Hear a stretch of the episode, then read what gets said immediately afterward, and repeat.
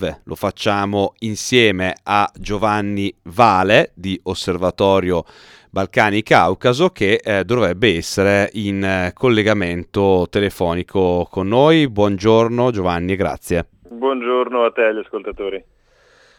Dunque, si sta parlando spesso in questi giorni e anche in queste ore della situazione drammatica dei paesi dei Balcani e dell'Est Europa per quanto riguarda la pandemia di Covid-19. Con te volevamo fare il punto su alcuni eh, di questi paesi. Tu, se non sbaglio, stai a Zagabria, quindi in eh, Croazia, e correggimi tu se sbaglio, chiaramente, eh, ma quindi per cominciare ti chiederei intanto com'è la situazione là.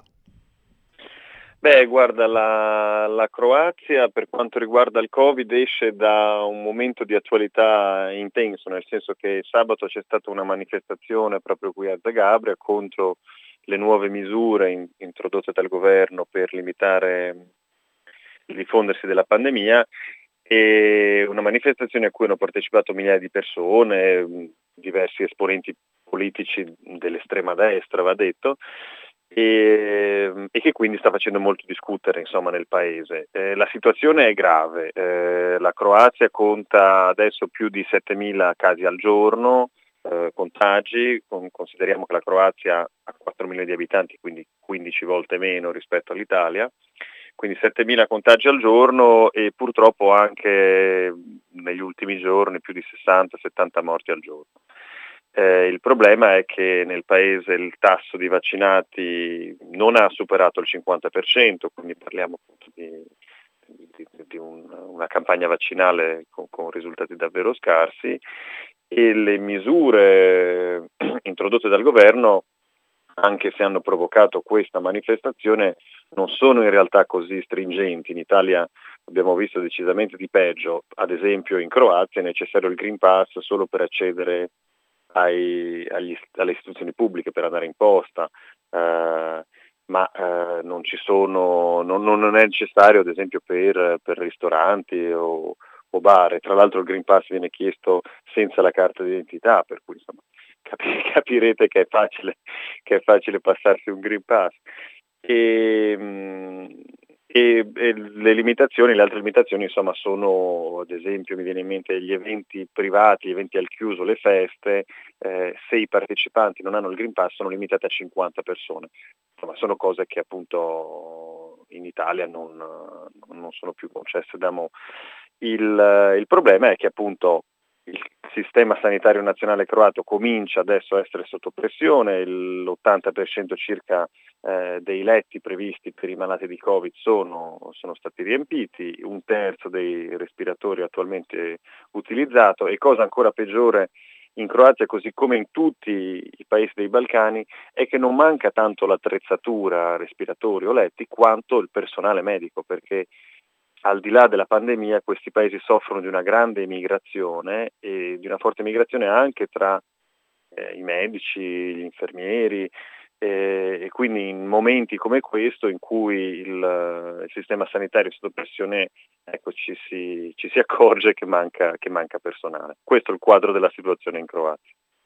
Ecco, parlavi delle misure eh, di contenimento del contagio che sono state introdotte che hanno generato proteste, ma per quanto riguarda le altre, come vengono definite, ondate, le precedenti ondate di Covid-19, qual era stata la situazione in, in Croazia?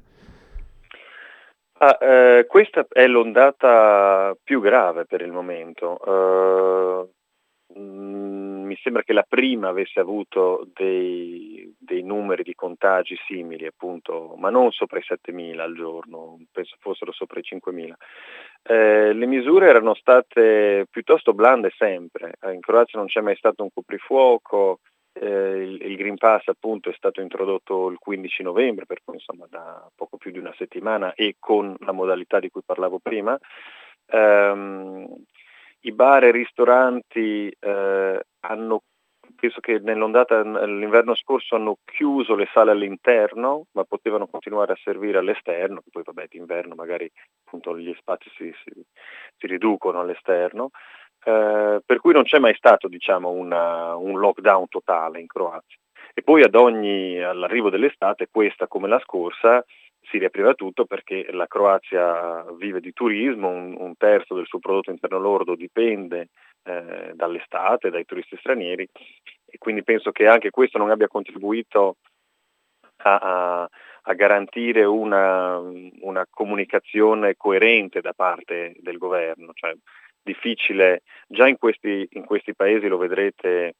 vedremo chiacchierando anche degli altri stati o con, o con, Francesco che mi seguirà. Dopo, c'è un problema di credibilità nelle istituzioni, di fiducia eh, appunto nelle istituzioni, nei media, eh, quindi se poi si arriva a un cambio eh, di, eh, di, comunicazione così radicale quando arriva l'estate per cui il governo dice ecco i casi stanno crollando, abbiamo vinto contro la pandemia, adesso possiamo riaprire e eh, dare il benvenuto a milioni di turisti stranieri, è chiaro che eh, appunto, c'è ancora meno credibilità nel, in quello che dice il governo, però questo porta a risultati eh, negativi come quello appunto della scarsa, scarsi risultati nella vaccinazione. Ecco, invece nella vicina Slovenia eh, il tasso di positività dei tamponi che vengono effettuati per trovare i casi di Covid-19 è arrivato addirittura al 53%, ovvero più della metà delle persone a cui viene fatto il test in questi giorni in Slovenia risulta positiva al Covid-19, quindi una situazione molto grave anche, anche lì. Sì, anche in Slovenia la situazione, la situazione, è grave, anche lì il tasso di vaccinati è piuttosto basso, sempre attorno al 50% e anche lì c'è una mancanza di personale cronica negli ospedali, eh, tant'è che eh, il Ministro della Sanità voleva un lockdown eh, duro per almeno due settimane, invece quello che è stato introdotto dal governo sono controlli più eh, più seri per quanto riguarda l'uso del Green Pass, in quel caso associati alla richiesta di un documento di identità. Eh, in Slovenia come in Croazia eh, c'è una fetta di popolazione che non intende vaccinarsi, che non, che non, crede, che non crede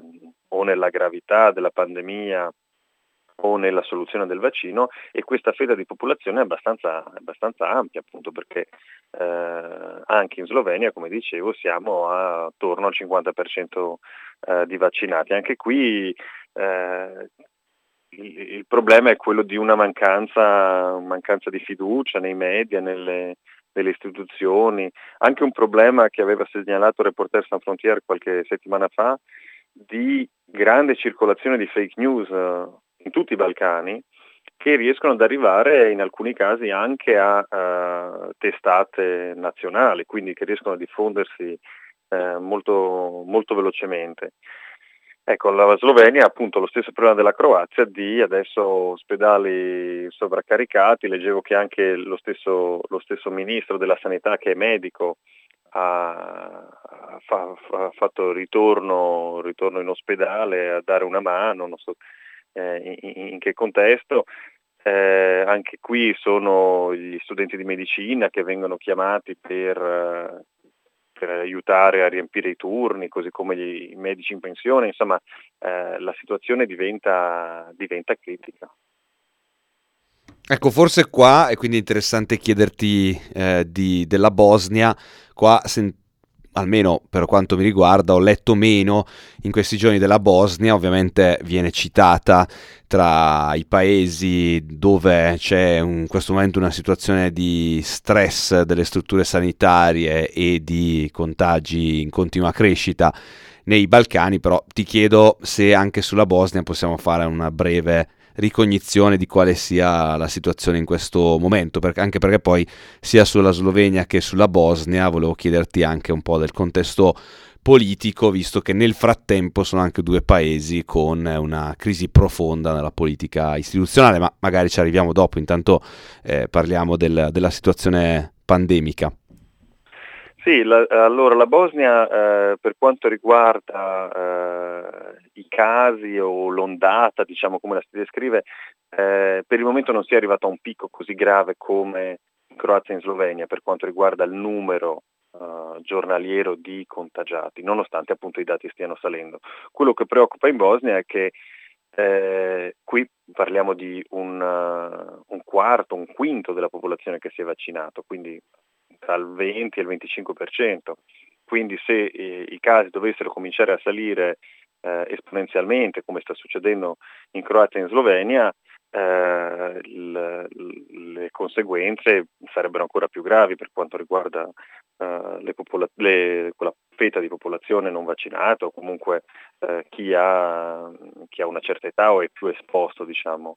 al virus. Solo a Sarajevo, se non sbaglio, la media di vaccinati è, eh, ha raggiunto il 50%. È una delle, questo 20-25% è una delle percentuali più basse d'Europa. Quindi questo fa sicuramente paura per le strutture ospedaliere bosniache per quello che potrebbe succedere eh, nei prossimi mesi appunto con, con l'avanzare dell'inverno e, e, il diffondersi del virus. Si è parlato molto di Bosnia invece eh, più dal punto di vista politico, come, come, ricordavi tu nelle ultime settimane, e questo perché nelle ultime settimane le forze centrifughe della, della Bosnia-Herzegovina sono tornate a farsi sentire eh, in un modo molto preoccupante. Eh, ricordo rapidamente che dal 1995, cioè dagli accordi di Dayton che hanno messo fine alla guerra, la Bosnia è divisa, è uno Stato federale diviso in diverse entità, le, le due principali entità sono la Federazione croato-musulmana e la Repubblica Srpska a maggioranza serba, e proprio da quest'ultima o meglio ancora dal, dal suo leader politico Milorad Dodik, sono arrivate eh, nelle ultime settimane queste, queste, minacce di fatto di secessione, anche se non si usa magari questo, questa parola, o meglio si parla di secessione all'interno della Bosnia Herzegovina, insomma un giro di parole per, per comunque arrivare allo stesso risultato. Dodik ha tra le altre cose annunciato la formazione eh, di un esercito della Repubblica Srpska, oggi esiste invece l'esercito nazionale bosniaco mm, allo stesso tempo ha mm, creato una, un'agenzia del farmaco parallela a quella che esiste a livello nazionale, quindi insomma eh, tra lo sdoppiare dell'istituzione e eh, l'annuncio di appunto, creazione di un nuovo esercito, ritiro dall'amministrazione fiscale nazionale, eh, ritiro eh, dal sistema giuridico nazionale giudiziario, eh, il rischio appunto è quello che si arrivi a una uh, secessione di fatto. Questo ha messo in allarme alcune persone nella comunità internazionale perché eh, invece da, da, parte dell'Unione Europea eh, si continua a sentire insomma, un, un, silenzio preoccupante e bisognerà continuare a seguire quello che, che avverrà in, in Bosnia e Herzegovina nelle prossime settimane per vedere se appunto si tratta dell'ennesima eh, crisi istituzionale che poi si risolve o se invece pian piano ci si sta abituando ad accettare provocazioni sempre più grandi da parte dei leader nazionalisti eh, dei Balcani, e Dodik è uno, ma insomma ce ne sono tanti altri, eh, con il rischio che poi la, la situazione sfuga di mano. Uh, l'alto rappresentante per la Bosnia-Herzegovina ha messo nero su bianco il rischio di un conflitto in Bosnia, altri osservatori dicono no, la situazione è cambiata, in Bosnia non ci sono più né gli armamenti di un tempo né le persone disposte a, a, a, a combattere per un ideale nazionalista, però appunto anche se non dovesse esserci un conflitto come 20-30 anni fa, il rischio è che comunque la Bosnia in quanto Stato diventi sempre più debole. Eh, per quanto riguarda la Slovenia invece la, insomma, la situazione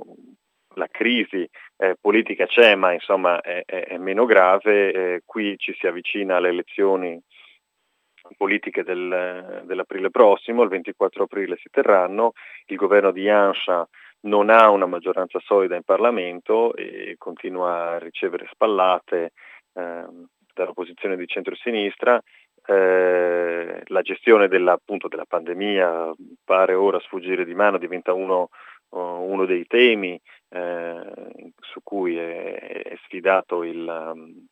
il, primo ministro, ma non è l'unico, insomma abbiamo seguito Janssen nelle ultime settimane eh, per i problemi di libertà di espressione, per la sua vicinanza a, a Orban, è anche andato a trovare Dodik in Bosnia, insomma ehm, ci sono stati diversi momenti in cui abbiamo, abbiamo appunto lavorato, scritto su, su Janssen in Slovenia. Eh, adesso appunto bisognerà stare a vedere cosa succederà nelle, nelle prossime settimane, se il governo cadrà, se, se ci sarà un,